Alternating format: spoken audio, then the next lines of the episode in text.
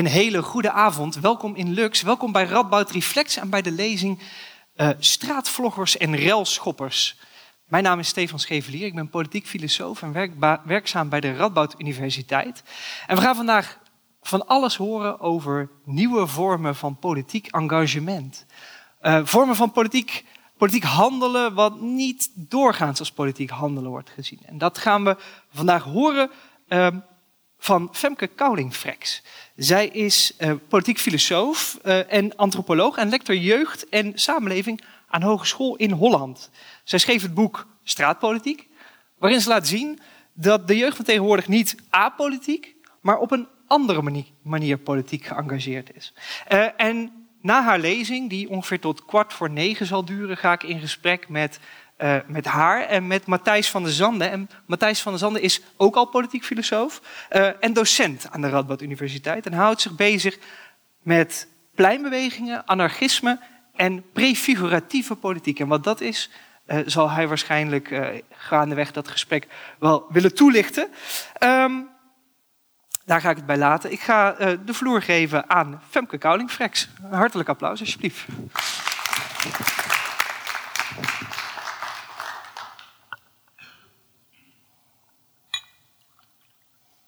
Hallo allemaal, goedenavond. Fijn dat jullie hier zijn op deze stralende zomeravond. De filosoof, mijn medefilosofen zeiden, ah joh, mooi weer is overrated. Ik ben het daar fundamenteel mee oneens. Des te blijer dat uh, jullie hier zitten en jullie tijd uh, opofferen voor dit gesprek. Radboud Reflect zijn we. Ik wil beginnen met een vraag aan jullie. Een vraag waar jullie niet over na mogen denken. Ondanks dat we hier bij Radboud Reflect zitten. En de vraag is: wat is het eerste waar je aan denkt als je het woord politiek hoort? En je mag gewoon roepen. Het is nu al te lang stil. Meteen roepen. Tweede Kamer. Ja. Ja. Macht. Ja.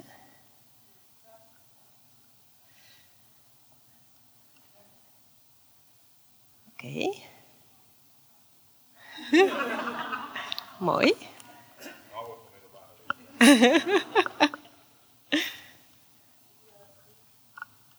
ja. Nog meer?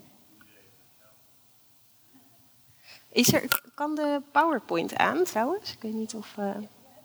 Oh, ik heb een pointer. Oh, sorry hoor. Dat had ik nog even niet. Uh... Uh, dank jullie wel voor deze associaties. Ja. Politiek. Um, ik stel deze vraag eigenlijk altijd uh, als ik vertel over mijn boek. En ik heb deze vraag al heel veel jaar gesteld aan jongeren die ik heb gesproken voor de verschillende onderzoeksprojecten die ik deed. En um, wat mij opviel, was dat jongeren eigenlijk meteen hetzelfde zeggen wat, wat, ook de eerste reacties hier waren. Dus als, als zij het woord politiek horen, dan denken ze meteen aan de Tweede Kamer. Um, dan denken ze aan verkiezingen. En dan denken ze aan macht en spelletjes. En die witte oude mannen in pak heb ik ook vaak gehoord. Um, dus ze denken aan de institutionele wereld van formele politiek. Uh, en dat is een wereld waar heel veel jongeren in Nederland niks mee hebben. En zich ook niet gerepresenteerd doorvoelen. En ze voelen een afstand tussen hun eigen belevingswereld en die wereld van de formele politiek de politiek. Wat moet ik daarmee? Nou, dat beeld dat kennen we allemaal wel. En daardoor is er ook van de andere kant, meer in, in het publieke debat, een, een, een idee ontstaan van een apolitieke generatie. De jongeren van tegenwoordig lijken zich steeds minder bezig te houden met politiek. Mijn stelling is dat dat beeld niet klopt. Dat jongeren zich wel degelijk met politiek bezighouden, alleen niet op de manier waar wij meteen aan denken als we dat woord politiek horen. En waar ze zelf ook meteen aan denken als ze het woord politiek horen. Heel veel jongeren zouden van zichzelf dus bijvoorbeeld helemaal niet zeggen dat ze politiek zijn. Um, wat zij doen, interpreteer ik wel als een vorm van politiek, een andere vorm van politiek. er was één iemand die demonstraties noemde. Sorry, ik ben heel erg verkouden, dus ik ga jullie, vrees ik, hoestend en proestend door mijn verhaal heen leiden. Ik zal proberen om dat beperkt te houden. Demonstraties noemde jij. Ehm, de associatie met activisme bijvoorbeeld wordt heel vaak niet meteen in eerste instantie gelegd bij het woord politiek. Maar als je kijkt naar de wereld van sociale bewegingen, van activisme, dan zie je dat dat een vorm van politiek is waar heel veel jongeren zich juist wel heel erg betrokken bij voelen. Een aantal recente voorbeelden van de afgelopen jaren van sociale bewegingen en acties uh, zijn eigenlijk allemaal voor een heel groot deel gedragen door jonge mensen.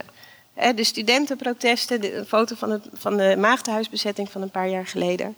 Ehm, de Occupy-beweging, waar Matthijs veel meer van af weet dan ik, ook voor een heel groot deel gedragen door jongeren. Um, de antiracismebeweging in Nederland wordt ook door heel veel jonge activisten uh, is, is door jonge activisten in gang gezet en wordt, wordt uh, veel over gediscussieerd op universiteiten bijvoorbeeld. Uh, en een heel interessant, wat ik een heel interessant recent voorbeeld vind. De March for Our Lives, die werd gehouden in Amerika een tijdje geleden naar aanleiding van de weer een nieuwe high school shooting in Florida. Dus de sociale beweging die pleit tegen het aan banden leggen van wapengebruik in de Verenigde Staten. En ik wil Hi. jullie. Oh. Sorry. ik wil jullie een kort um, optreden laten zien van een van de meest interessante politieke talenten van dit moment. Hi.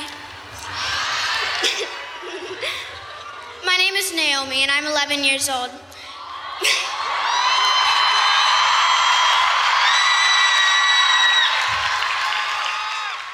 Me and my friend Carter led a walkout at our elementary school on the 14th.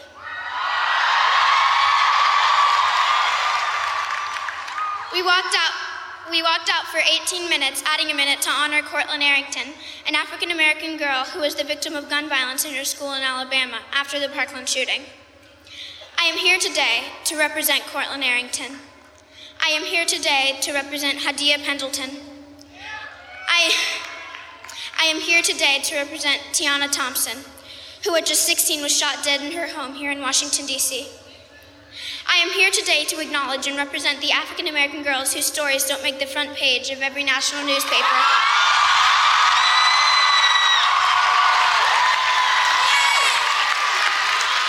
Whose stories don't lead on the evening news. I represent the African American women who are victims of gun violence, who are simply statistics instead of vibrant, beautiful girls that pull of potential.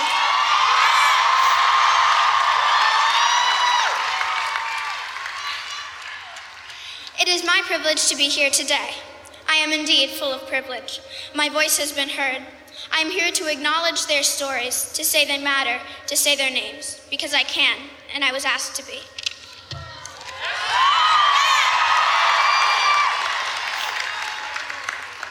For far too long, these names, these black girls and women, have been just numbers. I'm here to say never again for those girls, too.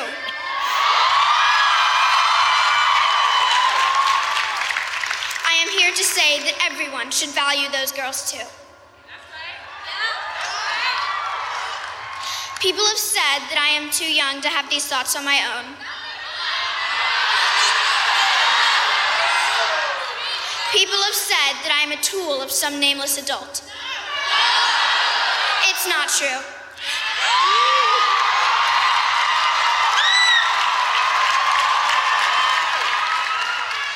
My friends and I might still be 11, and we might still be in elementary school, but we know.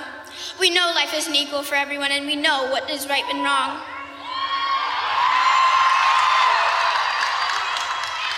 We also know that we stand in the shadow of the Capitol, and we know that we have seven short years until we too have the right to vote.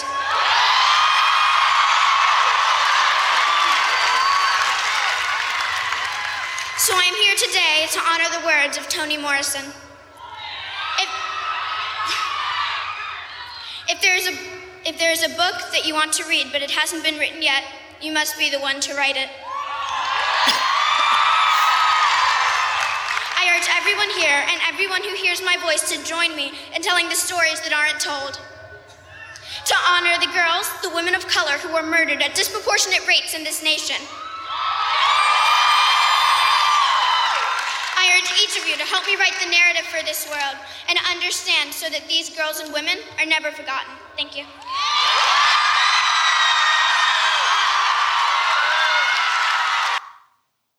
Wie had haar al een keer gezien? Drie mensen. Waar, waar was jij haar tegengekomen? En was iemand daarboven die. Ja? En weet je, kan je herinneren waar? Ja, maar op tv of op uh, Facebook of. Jij had haar volgens mij ook gezien, hè? Ja. Ja, ik kwam haar dus ook op Facebook tegen. En dat is al meteen één uh, interessante observatie eigenlijk. Dat de, de, de manier van politiek bedrijven van jongeren vaak uh, andere kanalen uh, gebruikt. Dus jongeren communiceren met elkaar via andere kanalen dan de dominante mediakanalen die eigenlijk ja, traditioneel het platform zijn voor de institutionele politiek. Zij is uiteindelijk wel op het journaal geweest. Uh, zij, uh, haar uh, speech ging viral op internet. Ik kwam het ook op mijn Facebook-tijdlijn tegen en dat is uiteindelijk opgepikt en ook op het nieuws geweest. Maar um, ja, heel veel mensen hebben dit. Hè, als je niet op Facebook zit en je zit niet in een, in een jong activistisch netwerk, dan kom je dit soort politieke verhalen gewoon minder snel tegen dan het laatste nieuws over de debatten in de Tweede Kamer.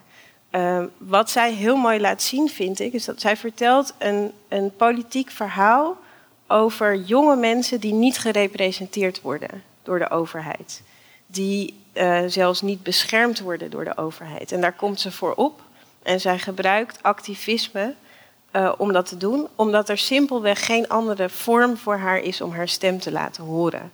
Ze, ze, mag ook nog niet stemmen. Ze wil dat wel gaan doen, wat ik ook interessant vind. Ze, ze, laat de institutionele politiek niet helemaal links liggen. Ze zegt: wacht maar, over zeven jaar mag ik ook stemmen en mijn generatiegenoten met mij.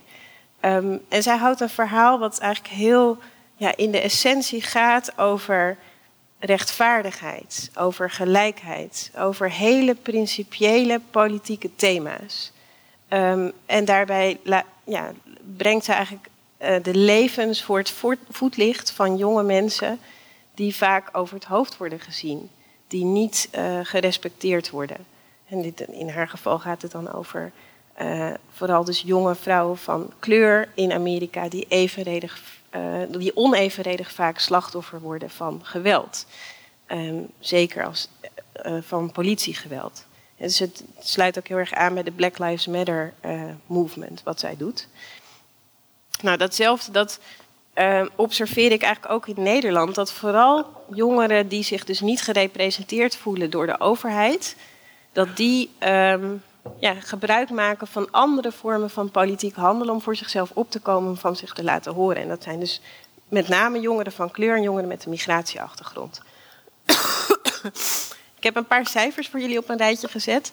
Ten eerste de cijfers die de afstand laten zien tussen jongeren en die wereld van institutionele politiek. Geldt trouwens, dit is een verhaal wat, wat eigenlijk voor alle generaties wel geldt, maar nog het meest voor jongeren. Dus maar 2,2% van de kiesgerechtigden in Nederland is lid van een politieke partij. Um, 30 tot 40 procent van de jongeren tussen de 18 en de 25 jaar stemt niet. Uit onderzoek blijkt dat 55 procent van de 15 tot 25-jarigen geen vertrouwen heeft in de Tweede Kamer en bijna 60 procent van de 25 tot 35-jarigen. Dus het gaat niet alleen om pubers, maar eigenlijk om die hele generatie van wat wel de millennials wordt genoemd. Dus mensen die vanaf begin van de jaren 80, daar hoorde ik ook nog net bij, um, zijn geboren. Dit is onderzoek van het Sociaal Cultureel Planbureau, wat uh, elk jaar uit wordt gevoerd. En je ziet dat, dat die, die cijfers van vertrouwen eigenlijk echt een dalende trend uh, hebben. Uh, nou, we hebben natuurlijk de gemeenteraadsverkiezingen kort geleden gehad. Je, ja, de, de, de, kiezers vergrijzen ook in Nederland. Dus meer dan de helft van de kiesgerechtigden is 50 plus. Dus het aandeel van jonge mensen wat invloed zou kunnen hebben op de politiek is eigenlijk al kleiner. En van dat kleinere aandeel zijn er ook nog maar heel weinig mensen die die kans grijpen. Dus de invloed is ook vrij beperkt. Nou, afstand van jongeren met een migratieachtergrond tot de politiek is nog veel groter. Ehm, cijfers vanuit Amsterdam. Ik woon zelf in Amsterdam. Ik vond dat wel interessant om te zien.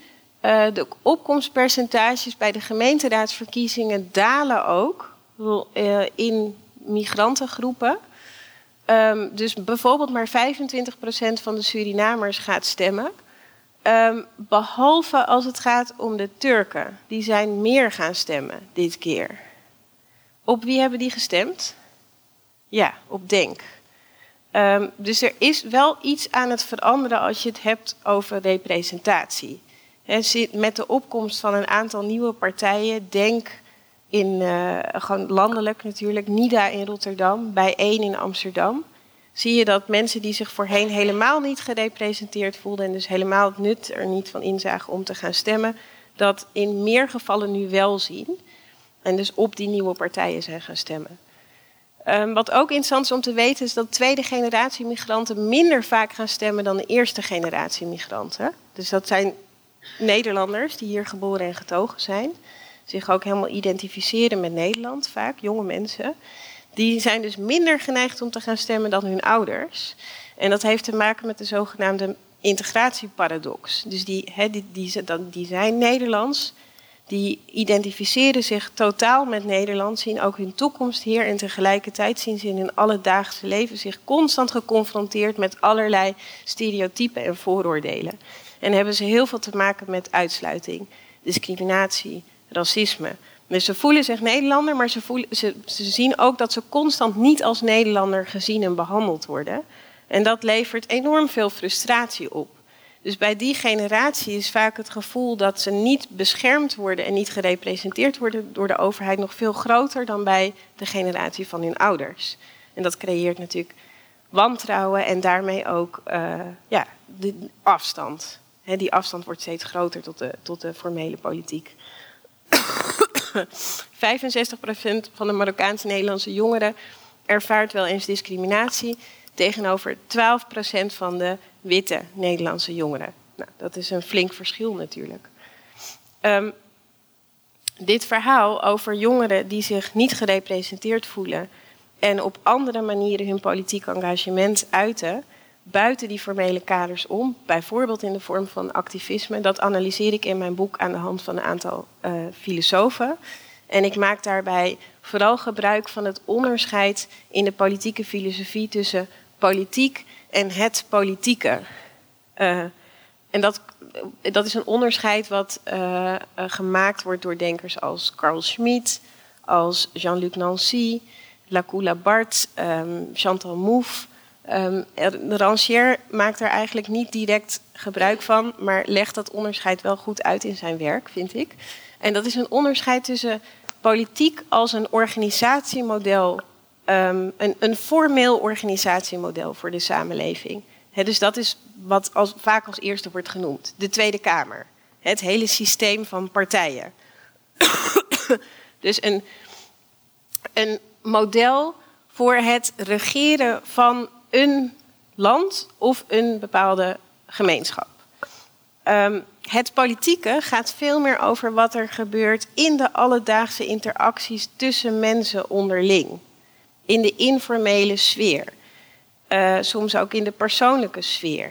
Dus op het moment dat mensen met elkaar zich druk maken over issues die van algemeen belang zijn, die bijvoorbeeld gaan over dat soort grote principes als rechtvaardigheid, als gelijkheid, dan is er sprake van het politieke. Dus dat is eigenlijk de sociale interactie waarin wij met elkaar samen betekenis geven aan dat soort principes, voordat die principes worden vertaald naar een geformaliseerd organisatiemodel. Nou, als je kijkt naar het politieke, uh, dan zou je van heel veel verschillende soorten handelingen en interacties tussen mensen kunnen spreken als een vorm van politiek handelen. Die we misschien niet als politiek begrijpen als we alleen maar kijken naar de politiek, hè, naar, dat, naar dat formele model. Dus ik analyseer in mijn boek heel veel gebeurtenissen en expressievormen van jonge mensen die uh, in dat domein van het politieke zich bevinden. En waarvan we heel vaak niet zo snel zeggen dat die uh, een politieke betekenis hebben. Omdat we het woord politiek eigenlijk reserveren voor dat formele ehm, verhaal. Nou, in, het, in het domein van het politieke gaat het dus om grote principiële vragen. Rancière zegt in zijn werk dat je ehm, moet kijken als je dus wil begrijpen wat daar gebeurt in dat domein van het politieke, naar wie er als uitgeslotene onderdeel uitmaken van de samenleving. Dus we hebben een samenleving die wordt georganiseerd met een bepaald formeel model, met een regering. En die regering die vertegenwoordigt niet iedereen die zich bevindt in de samenleving.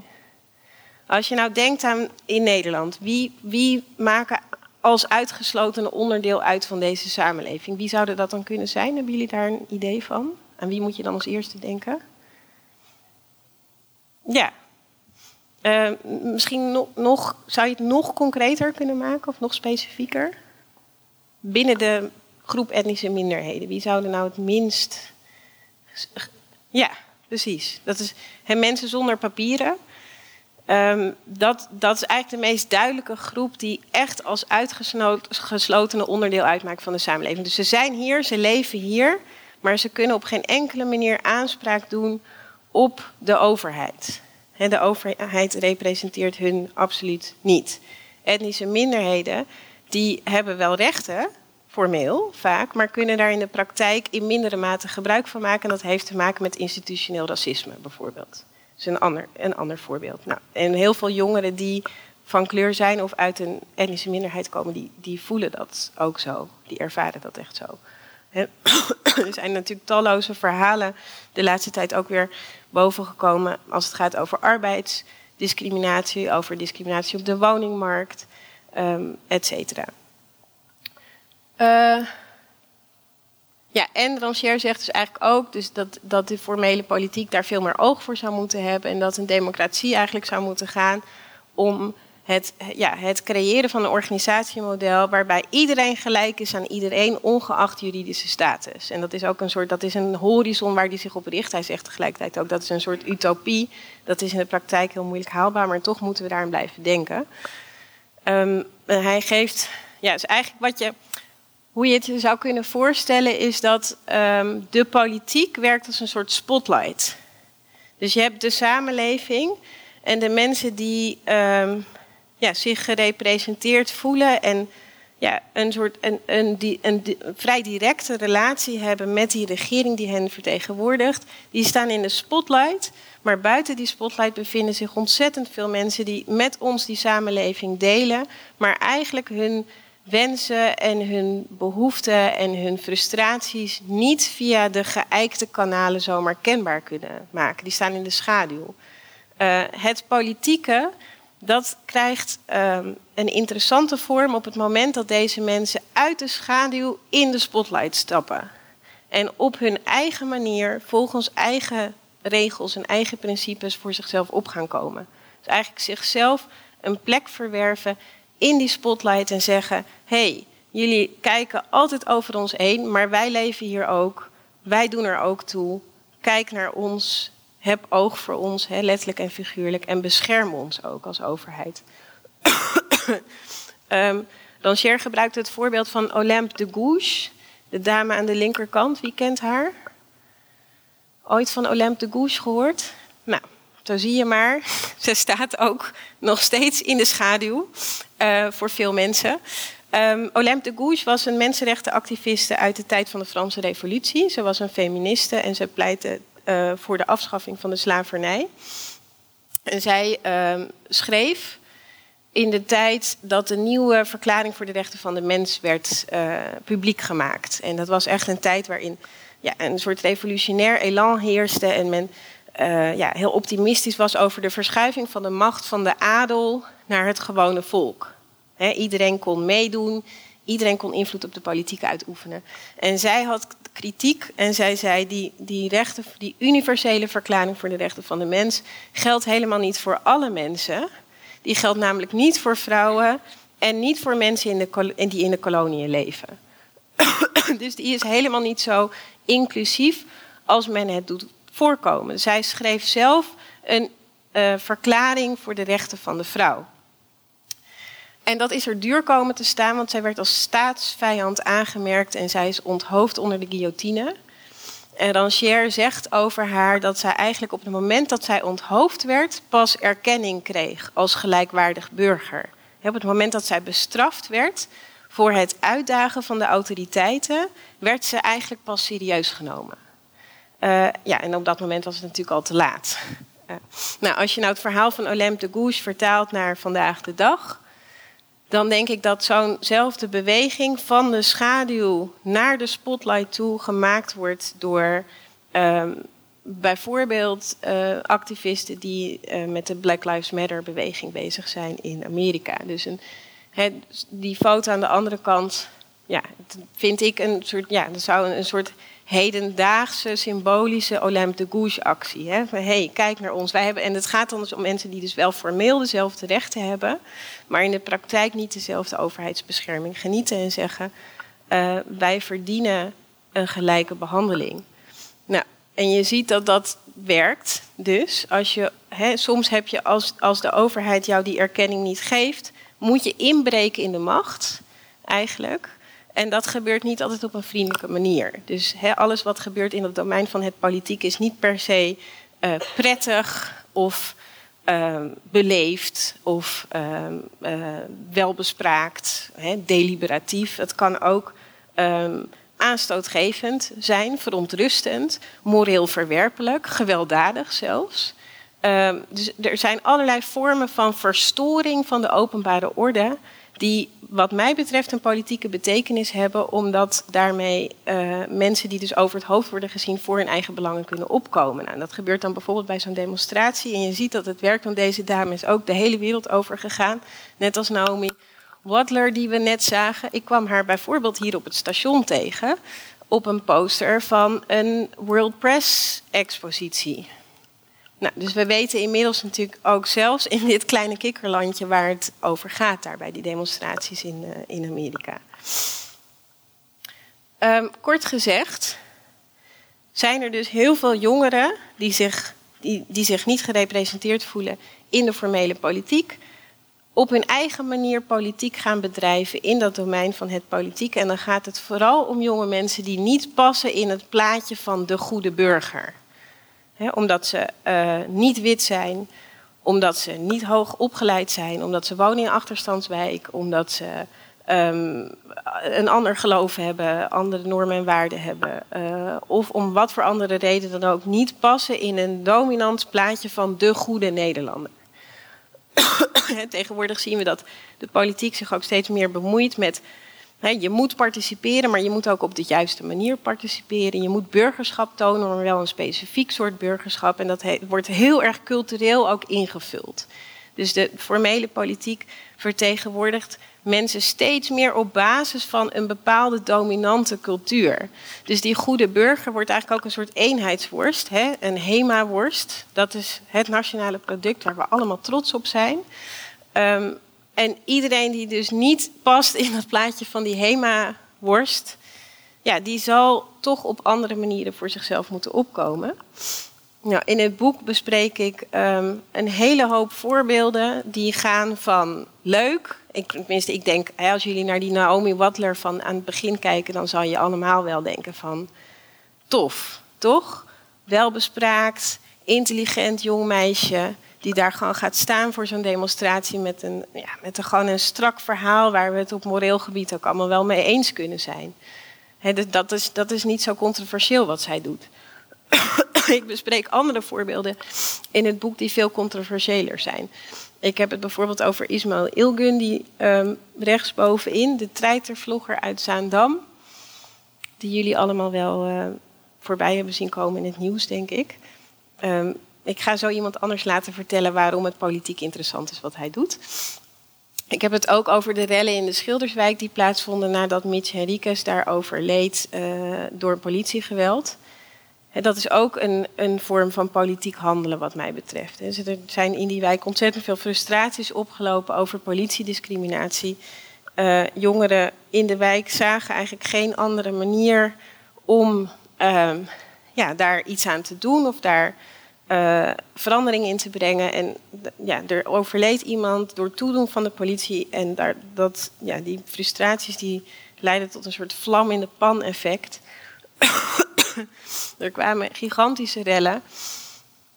En inmiddels worden daar, ja, wordt, wordt daar ook wel hard gewerkt in de wijk om die relatie te herstellen tussen jongeren en de politie.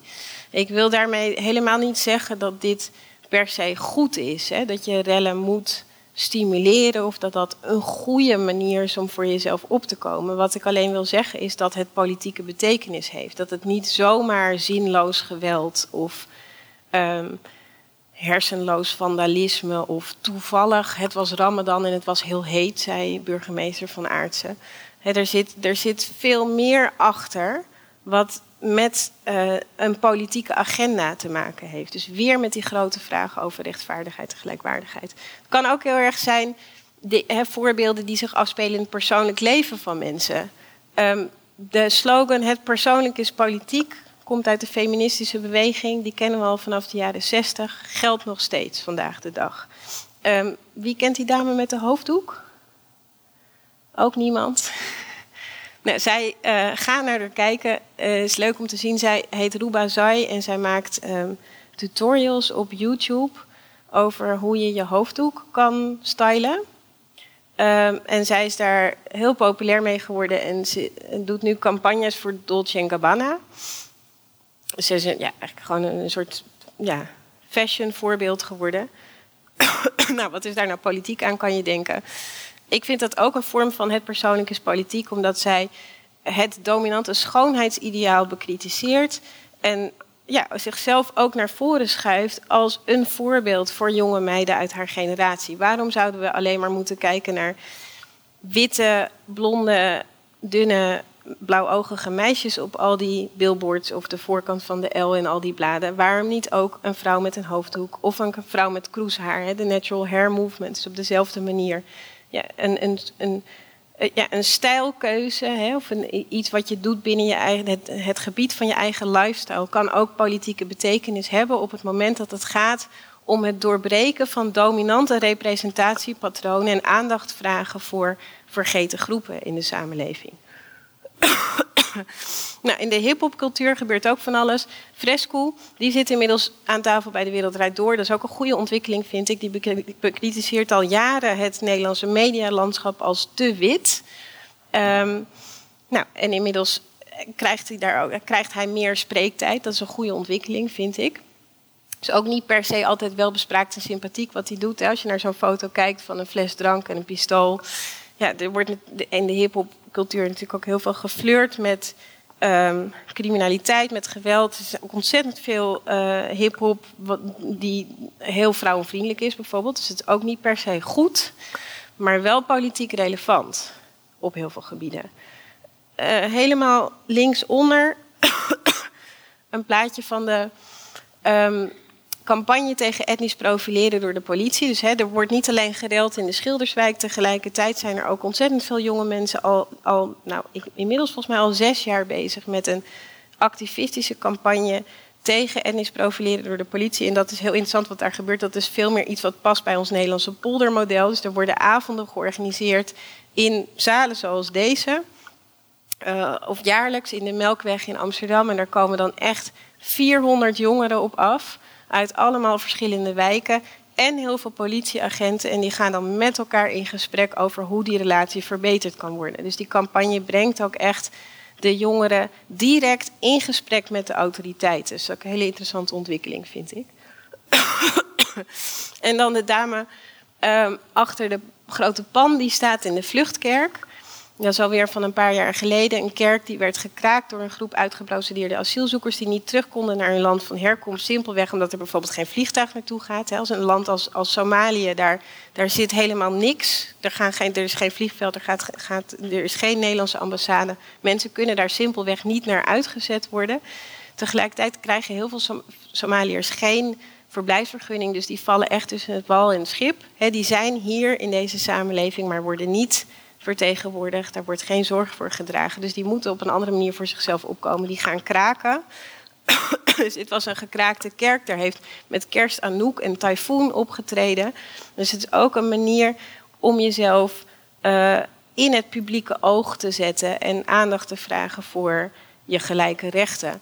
En die We Are Here is die actiegroep in, uh, in Amsterdam, die is ook al jarenlang bezig en kraakt nog steeds op verschillende. Ze zitten al lang niet meer in die vluchtkerk, maar dat is nog steeds gaan. Dus ook een vorm van politiek.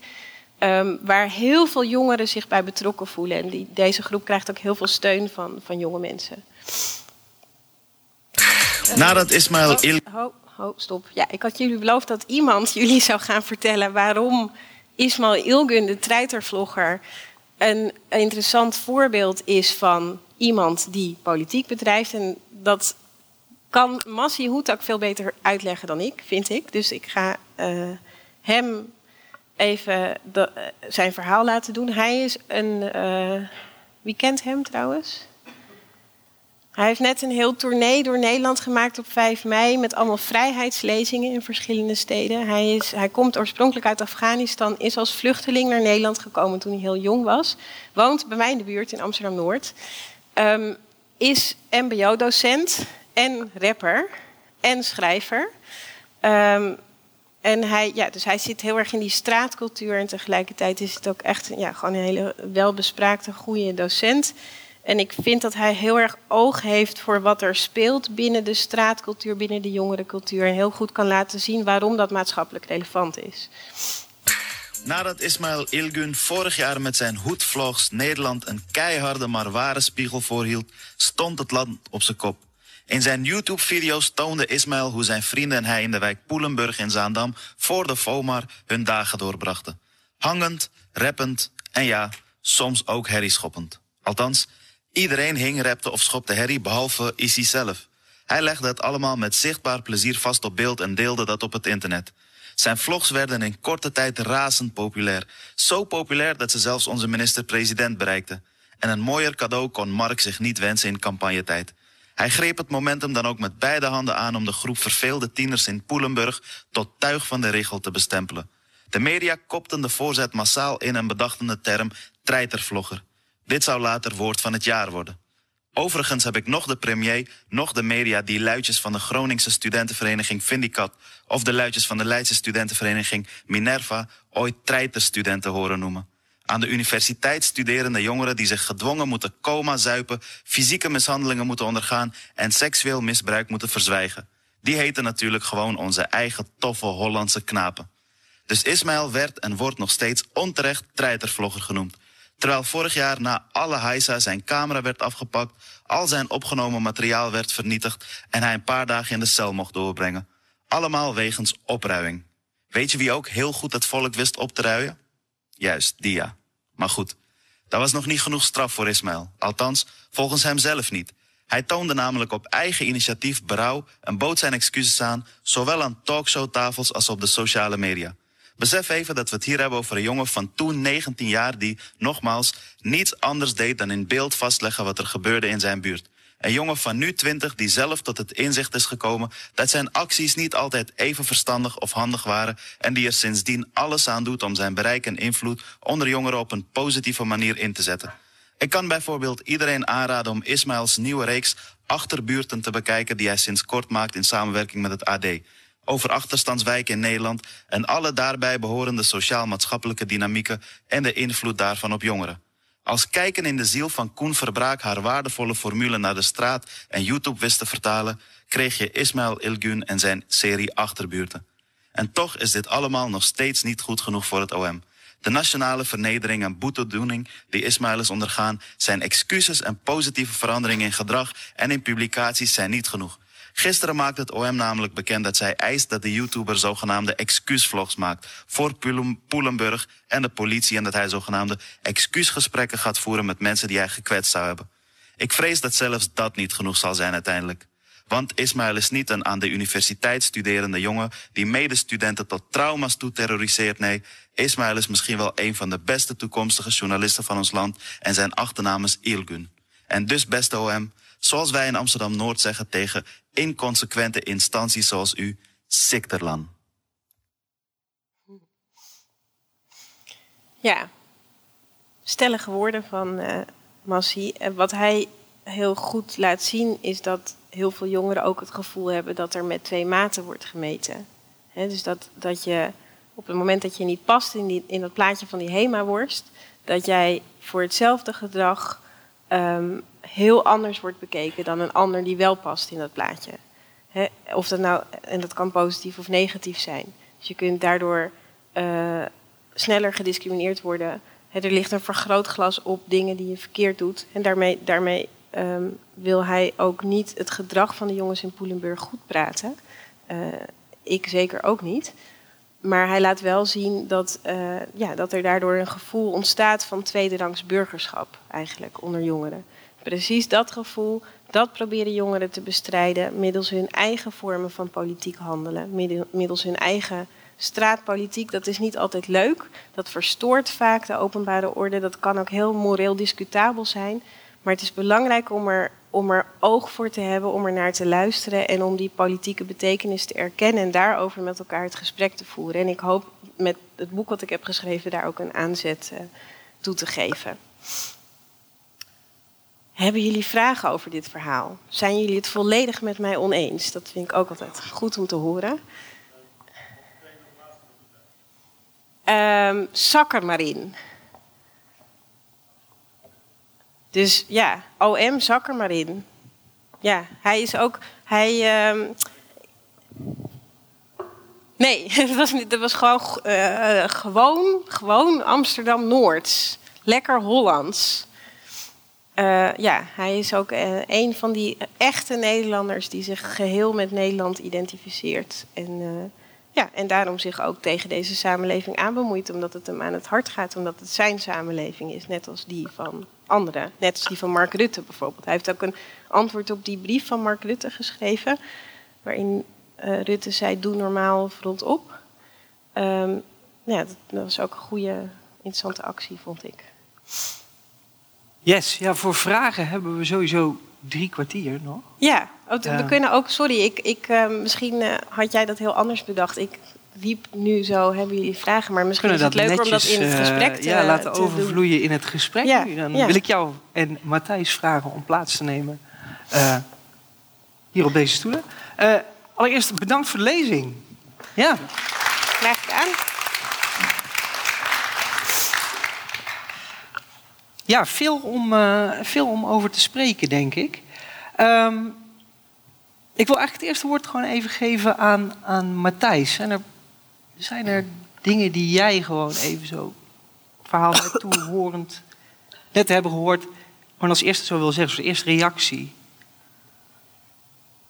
Oei, uh, er is van alles op de. Wel, een, een van de dingen waar we misschien uh, uh, over kunnen hebben, of waar we wellicht een, over ook, waar je over zou kunnen discussiëren, is natuurlijk de vraag: je, je, je, er worden heel veel voorbeelden gegeven van wat je straatpolitiek of meer in brede zin tegenpolitiek zou kunnen noemen.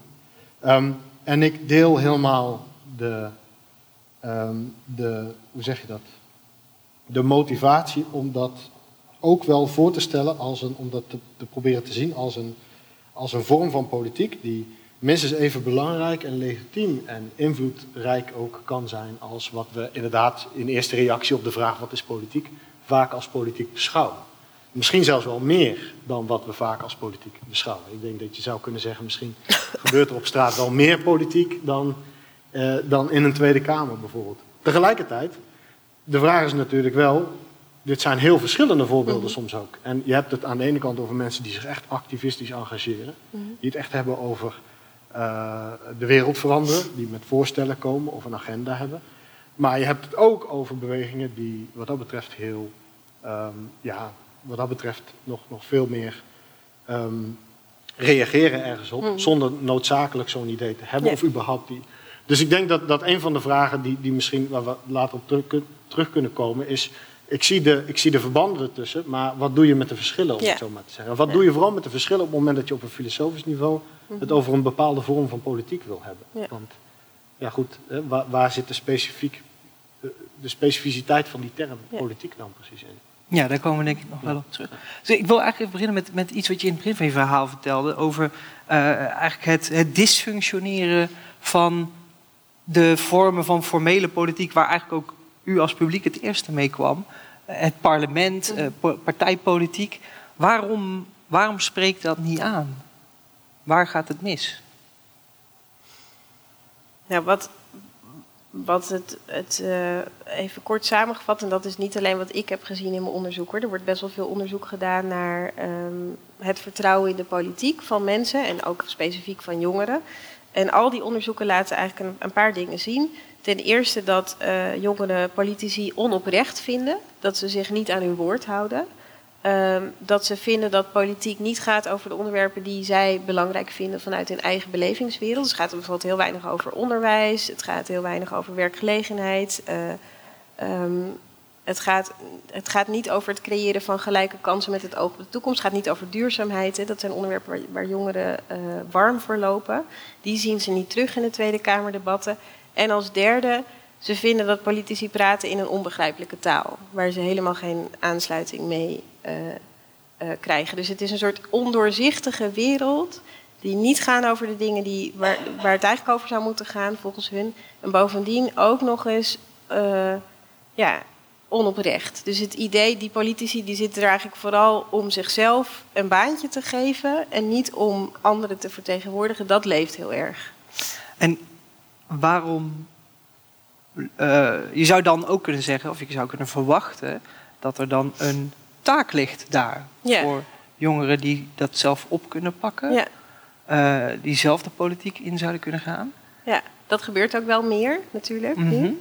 Er was uh, nu uh, voor. Je gaf zelf het voorbeeld van Denk. ja, de... voor NIDA in Rotterdam had dit jaar bij de gemeenteraadsverkiezingen de jongste kandidaat, een jongen van 16. Die dus precies dat zei: van ja, ik stoor me eraan en ik, uh, ik, ga, ik wil het systeem wel van binnenuit uh, veranderen. En ik, ik wil wel voor die representatie gaan zorgen. Dus die, die ontwikkeling zie je heel erg. Tegelijkertijd zie je ook dat er heel veel jongeren zijn die daar gewoon helemaal geen vertrouwen in hebben. Die zeggen: ja, ik verwacht daar gewoon helemaal niks van. Van die wereld, van uh, partijpolitiek. En die eigenlijk zeggen wat jij net zei. Ik heb het idee dat ik op straat eigenlijk meer kan doen om de problemen waar ik tegenaan loop te veranderen dan via dat systeem van uh, formele politiek. Dat is een te lange en te moeizame weg. Ik ga er niet eens aan beginnen. Ik doe het wel op mijn eigen manier. Dat zie je tegelijkertijd ook gebeuren. Ja, en dan kom je bij de vormen van, uh, van, van straatpolitiek waar jij het dan Ja. over hebt uit. Uh, en waarom lukt het omgekeerd de formele politiek dan niet om te erkennen dat dat ook politiek is? Um, omdat het natuurlijk ook bedreigend is. Letterlijk vaak. Hè? Ik bedoel, ja, die rellen in de Schilderswijk, dat is ook gewoon echt een, een, issue. Weet je, daar, de hele boel staat daar op zijn kop. Dat is een, ja, wat denk je dan als politicus? Nou, meteen veroordelen. Vooral. Mm -hmm. um, tegelijkertijd zie je ook, en dat is, dat is ook wel een beetje mijn onderzoeksexpertise. Ik doe al heel lang onderzoek naar rellen en openbare ordeverstoringen, ook in andere landen. En precies die eerste reactie van politici maakt het altijd alleen maar erger. Dat zie je gewoon overal. Dus het, wat, wat Rutte doet, die zegt tuig van de richel, ik ga er niet heen om te praten. Nou, vervolgens nog vier dagen rellen. Um, hetzelfde deed Sarkozy in Parijs, hetzelfde deed uh, Cameron in Londen, hetzelfde deden ze in Ferguson. Liep allemaal nog veel erger uit de hand. Terwijl in de enkele gevallen waarbij de autoriteiten zeiden: Nou, weet je wat, we gaan dus wel praten, zag je dat het meteen kalmeerde. Dus, dat het, het, dus de klacht serieus nemen en het gesprek aangaan uh, werkt dus het, het, is ook een beetje, ja, ik denk dan doe dat nou niet, jongens. Maar ja, goed, dat, uh, ja, het is ook een soort Pavlov-reactie, denk ik. Oh, help, geweld, dat moeten we afkeuren. Ja. En we gaan niet kijken wat erachter zit. En je kan prima het geweld afkeuren en tegelijkertijd kijken wat erachter zit, vind ik. Maar ja, dat. Uh... Ik zie Matthijs een beetje vertwijfeld kijken. Wel, Pavlov-reactie. Kijk, ik denk dat er wat dat betreft. En ik denk dat dat, dat ook iets is wat je. Hè, wat, wat, je wat, wat zit in dat argument van, van Jacques Rancière mm -hmm. bijvoorbeeld, waar je het eerder over had. Het is misschien niet alleen een Pavlov-reactie, maar ook een probleem dat op het moment. Kijk, wat, wat, wat, wat dit soort tegenbewegingen in de brede zin van het woord doen, is in zekere zin iets politiek maken dat niet politiek hoort te zijn. Yeah. En dat geen plek dient te hebben in ons begrip yeah. van wat politiek dan eigenlijk is. Yeah. En um, in zekere zin, een, een, een, een, een politicus die wat dat betreft aan de andere kant van die scheidslijn Ja. staat, die kan ook niet per se anders dan dat niet erkennen. Hè? Ja. Die, die, zou, die zou wat dat betreft die problematisering van alles wat die politicus is en waar zij Ja. of hij voor staat en wat zij of zij representeert, misschien ook wel op losse schroeven kunnen zetten. Door meteen te zeggen, aha, dit is een legitieve, legitieme vorm van verzet, ik moet hiermee gaan, gaan praten. Zeker. Dus, dus in dat opzicht, ik denk wel dat er meer op het spel staat dan alleen maar een, een, een, primaire reactie van politici van oeh, dit is eng en ik moet... Het gaat ook wel over iets substantieels, namelijk de vraag, wat is eigenlijk legitiem politiek en Mhm. wat niet? En Ja. daar zie je twee heel verschillende antwoorden Ja. op zo'n moment. Ja, dat haakt trouwens wel in op wat je ook net zei. Want ik, ik, ik ben het daar heel erg mee eens dat er ook heel veel verschillen zijn tussen die voorbeelden die ik bespreek. En eh, één belangrijk verschil is, ik heb b- bijvoorbeeld niet voor niks gekozen voor de term straatpolitiek en niet voor de term tegenpolitiek. Omdat er, ehm, er zijn veel bewegingen die ik beschrijf, bijvoorbeeld die rellen in de Schilderswijk, die je heel goed tegenpolitiek zou kunnen noemen, denk ik. Dus en wat is, een- tegenpolitiek dan in Ehm, deze? nou, Als als om het heel simpel te houden, eh, een politieke actie die laat zien waar je vanaf wil, waar je tegen bent. Zonder per se, dus het kaart het probleem aan. Er wordt een probleem aangekaart met tegenpolitiek. Zonder dat er meteen ook een oplossing wordt geboden. Dus wat die, wat die jongens, vooral jongens waren het in de Schilderswijk laten zien, is wat ze niet meer willen. Geen onterechte arrestaties, eh et cetera. Dat zijn ook jongens die, niet, die, die helemaal niet per se eh, tegen de democratie zijn. Of tegen het kapitalisme. Of, of op, de, op een andere manier een bepaalde uitgedachte activistische agenda hebben. Die hebben gewoon een probleem in hun alledaags leven en daar willen ze van af. En eigenlijk doen ze juist heel erg een appel op de staat om daar wat aan te doen. Ehm, niet allemaal hoor trouwens, maar veel wel. Eh, en dat appel dat wordt niet gehoord. Dus dat, dat, dat, dat, het, de gebeurtenis zelf is heel ontwrichtend. En tegelijkertijd is de agenda niet per se inherent ontwrichtend. Hè, zo, daar heb je natuurlijk heel veel verschillen ook in. Je hebt ook andere vormen van straatpolitiek die wel ook met die oplossing komen. Dat is de prefiguratieve politiek bijvoorbeeld, waar jij het over hebt in je werk. Dus dat is een, Ja, een sociale beweging zoals. Occupy doet dat wel. Dus die kaarten en het probleem aan en komen zelf meteen met een oplossing. En die zeggen, weet je wat, we hebben jullie overheid helemaal niet nodig. We doen het gewoon wel op onze eigen manier. Dat is echt, daar zit een groot verschil tussen. En waar zit hem dat verschil dan precies in? Eh, Misschien eerst even één stap terug. Prefiguratieve politiek. Ik noemde het al toen ik je introduceerde. Wat is dat? Het, wel, ik bedoel, het, het prefiguratieve politiek is, is, is in brede zin van het woord eigenlijk een poging van over het algemeen gemarginaliseerde groepen. Groepen mensen die in eerste instantie niet, eh, geen deel uitmaken van een heersende politieke orde. Die eh, daartegen in verzet komen, daartegen in protest komen. Maar dat doen niet alleen eh, om die orde inderdaad eh, te bewegen tot verandering. Ja. Maar dat veel meer doen met een inzet eigenlijk zelf die verandering in hun protest, in ieder geval in het klein, te bewerkstelligen. Dus men noemt dat prefiguratieve politiek, omdat je eigenlijk iets prefigureert. Je geeft een soort belichaming in je politieke praktijk, in hoe je organiseert, in, eh, hoe je, in, het, in, een soort, in de taal die je gebruikt om met elkaar te communiceren, misschien ook in culturele uitingen. Ehm, geef je een soort van belichaming, een soort van uitdrukking aan het alternatief dat je zou willen. En dat is een alternatief dat radicaal anders is dan die gevestigde politieke orde waar je je eh, tegenkeert. En dat is een vorm van politiek die eigenlijk ja, heel, heel oud is. Eh, een vorm van politiek engagement die je heel veel tegenkomt, maar die we de laatste jaren vooral heel veel gezien hebben bij pleinbezettingsbewegingen, zoals Occupy, eh, de Indignados in Spanje, eh, de Gezi Park-beweging, en Nuit debout, eh vrij recentelijk nog in, in, in Frankrijk. Eh, dus bewegingen die eh, zich op dit moment vooral in de publieke ruimte uiten, niet alleen om daar een eh, misgenoegen te, uit te drukken, maar ook vooral in hun praktijk een alternatief te vormen. Of in ieder geval een beeld te vormen van waar een alternatief op zou kunnen, uit zou kunnen bestaan. Ja. En dat gaat ook dus verder dan een hervormingsagenda. Ja. Hè? Dus dat Ja. gaat niet om, nou, het systeem wat we hebben, dat is op zich goed, alleen het moet een beetje hè, moet, moet aangepast. Het gaat echt om ook een radicaal andere organisatie van die samenleving voor te stellen. Hè? Dus dat systeem van de politiek zou ook anders kunnen, namelijk zoals wij, hoe wij dat nu gaan laten zien op het plein. Bijvoorbeeld. Dat is heel wat anders dan hè, een tegenprotest. Ja. dat, dat ben ik absoluut met je eens.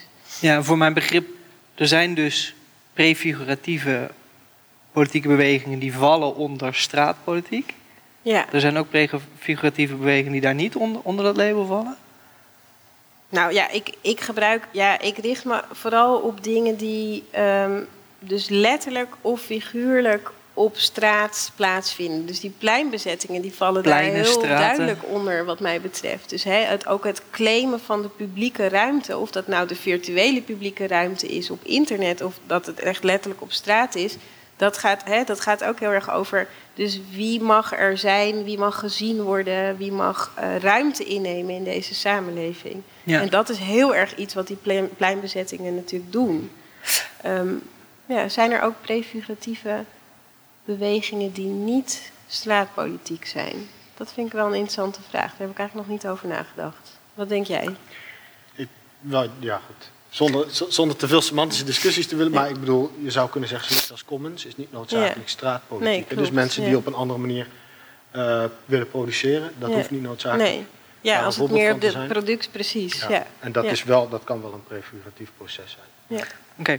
Ehm, nou leidt dat, le- wat we tot nu toe hebben gezegd, leidt eigenlijk wat tot, wat in mijn ogen, de kern van, van, de, van, van het gesprek wat we Mhm. nu moeten hebben, is wie bepaalt dan eigenlijk wat politiek, is. en wat Ja. niet? Want we hadden dus de, de politicus, de, de, de, de parlementariër, die eigenlijk een soort van haast gedwongen was om zijn eigen vorm van politiek als politiek te bestempelen.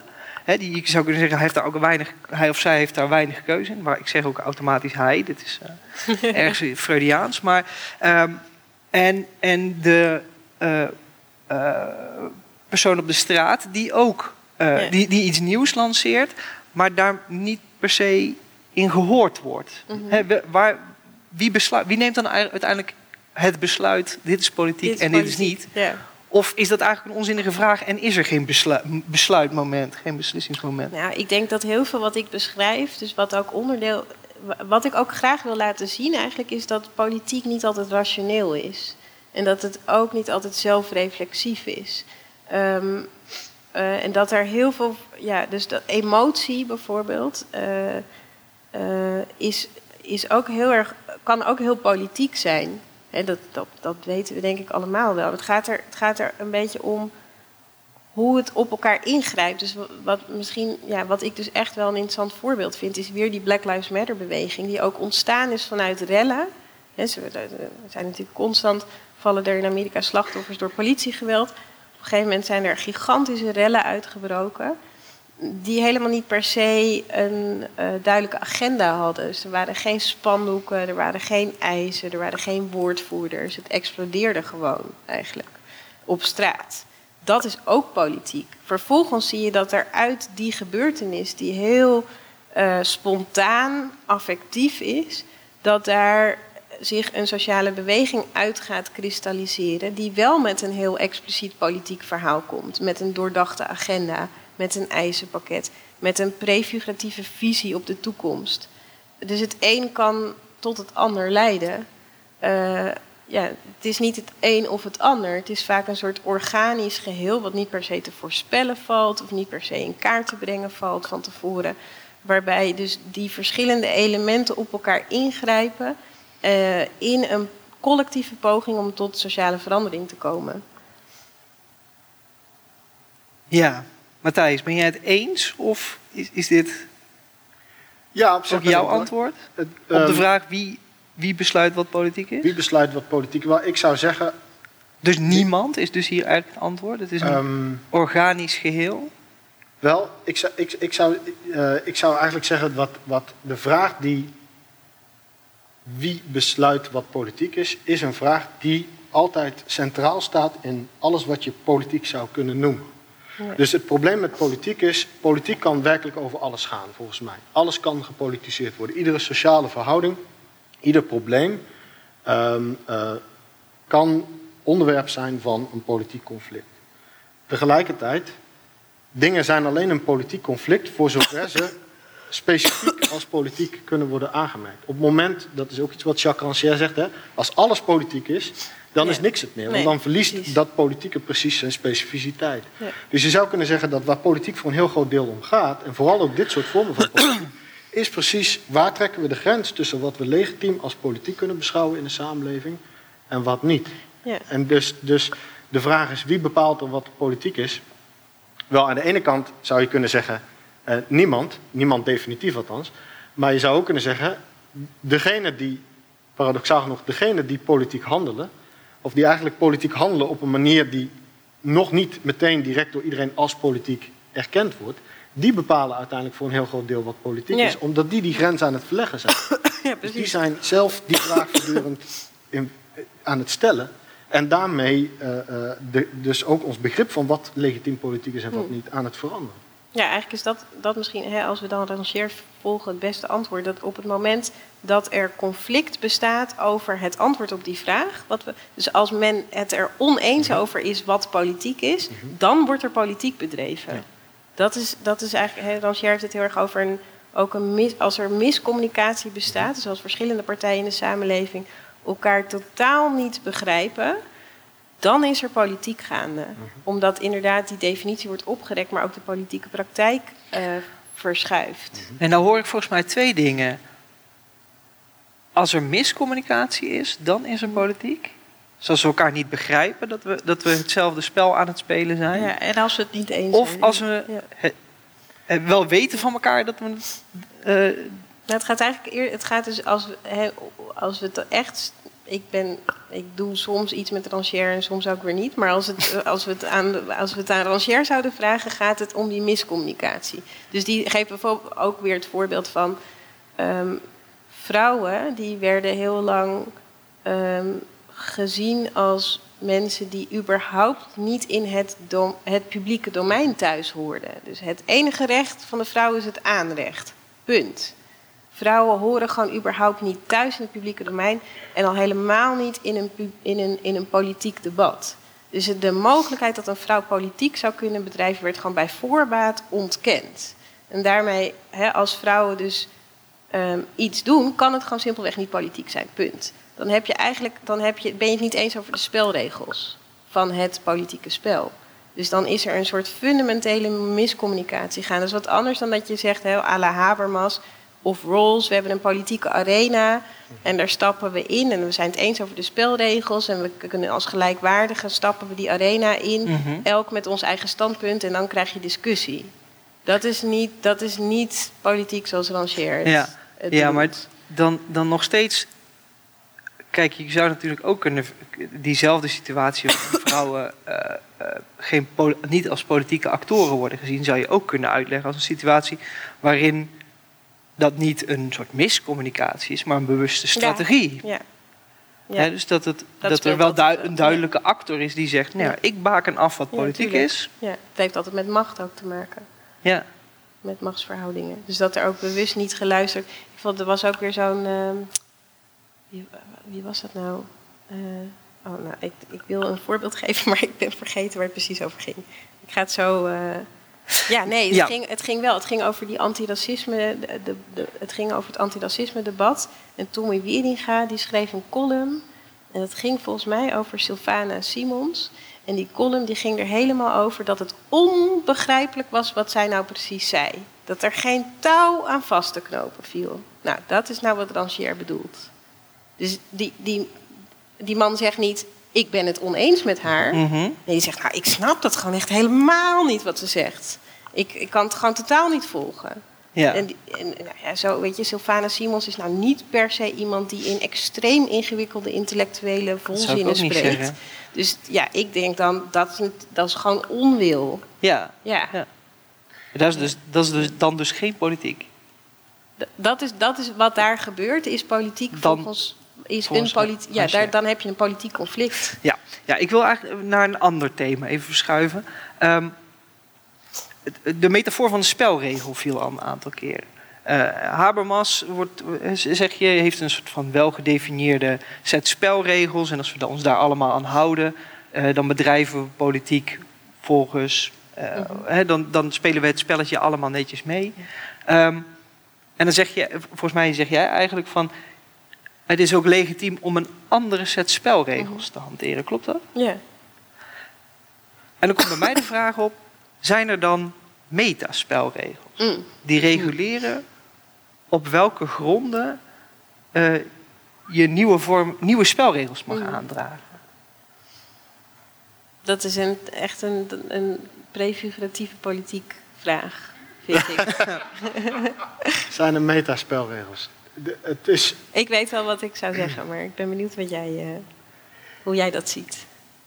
Ik ben geneigd te zeggen van niet. Dus dat, dat, dat in zoverre dat er zijn, geen, er zijn niet noodzakelijk regels die, waar iedereen zich per definitie aan moet houden om, als, om, om in ieder geval om, om, om, als, om, om, om als politieke actor beschouwd te kunnen worden vanuit een buitenpositie. Uiteraard binnen dat spel wel. Dus iemand zet zichzelf letterlijk buiten spel wanneer ze zich niet aan de spelregels houden. Maar vanuit een filosofisch perspectief zou ik niet zeggen, en ik, we hebben veel collega's die dat wel doen, en dat vind ik ook zeer problematisch, mhm. die zeggen, sorry, maar jullie vergeten hier een belangrijke metaspelregel. Je kunt best de regels breken, maar deze regel mag je niet breken, want dan doe je niet aan politiek. -hmm. dat vind ik wel bijzonder problematisch. Dus in dat opzicht zou ik zeggen ehm, dat het inderdaad bijzonder moeilijk is om uh, te spreken over, over, over metaspels. Als ik een concreet voorbeeld mag noemen, dus bijvoorbeeld Chantal Mouffe, ook een, mhm. een radicaal-democratische politiek filosoof, die heeft Occupy-beweging bijvoorbeeld bekritiseerd, omdat ze zegt: jullie doen niet aan,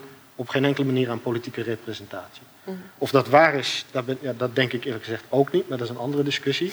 Maar um, wat zij zegt, jullie doen niet aan politiek, want zonder representatie kan je dit geen politiek noemen. Nou, dat vind ik een hele, rare, een, een hele rare benadering als filosoof om te zeggen: ik heb een bepaald soort vaststaand begrip van wat politiek dan wel legitiem is. En onder deze voorwaarden vallen jullie daar wel niet onder. Dus dat maakt het spreken over metaspel dus ook moeilijk. Ik denk wat je heel vaak ziet bij dat soort bewegingen, is juist dat ze vooral een ander spel willen spelen. Dus niet zozeer de spelregels willen veranderen, maar vooral met een ander spel verder willen. En zelf het spel willen bepalen, toch? Daarom vind ik dit een vraag mhm. die juist heel uh, inherent is aan prefiguratieve mhm. politiek. En dat zie je ook gewoon letterlijk in de praktijk gebeuren. Dat in bewegingen zoals Occupy of andere pleinbezettingen... het eerste wat mensen gaan doen is samen de spelregels bepalen.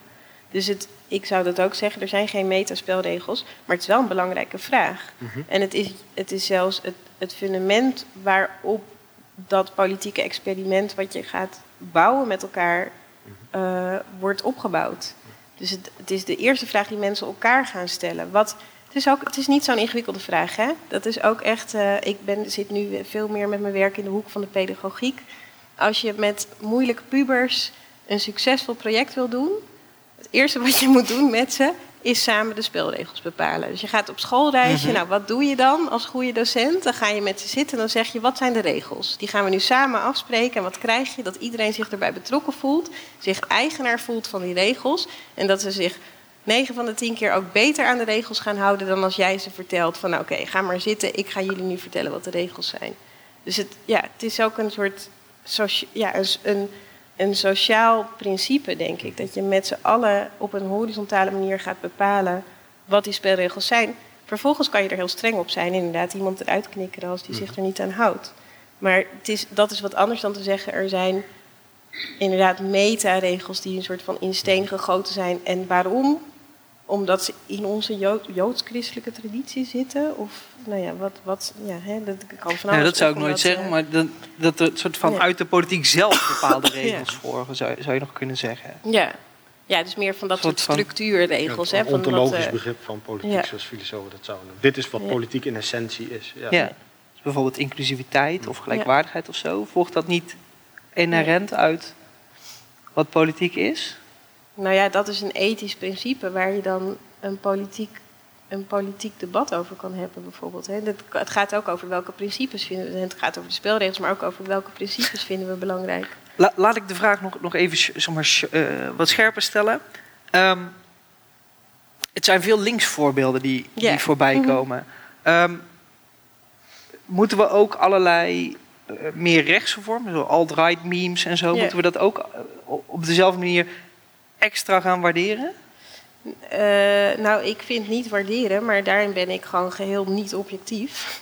uh, ja, ik vind. Ik vind uh, um, kijk, je hebt ook straatpolitiek. En bijvoorbeeld, we hebben een tijdje heel veel protesten tegen asielzoekerscentra gehad. En ook extreem rechts doet ook aan straatpolitiek. Hè. Dus er was mm -hmm. ook weer net was een We Are Here, die actiegroep. En die uitgeprocedeerde asielzoekers hadden een, een aantal huizen gekraakt in Amsterdam. En toen kwam de NVU, geloof ik, of een andere extreemrechtse groep. En die ging daar ook een huis kraken. Dus die doen ook aan straatpolitiek.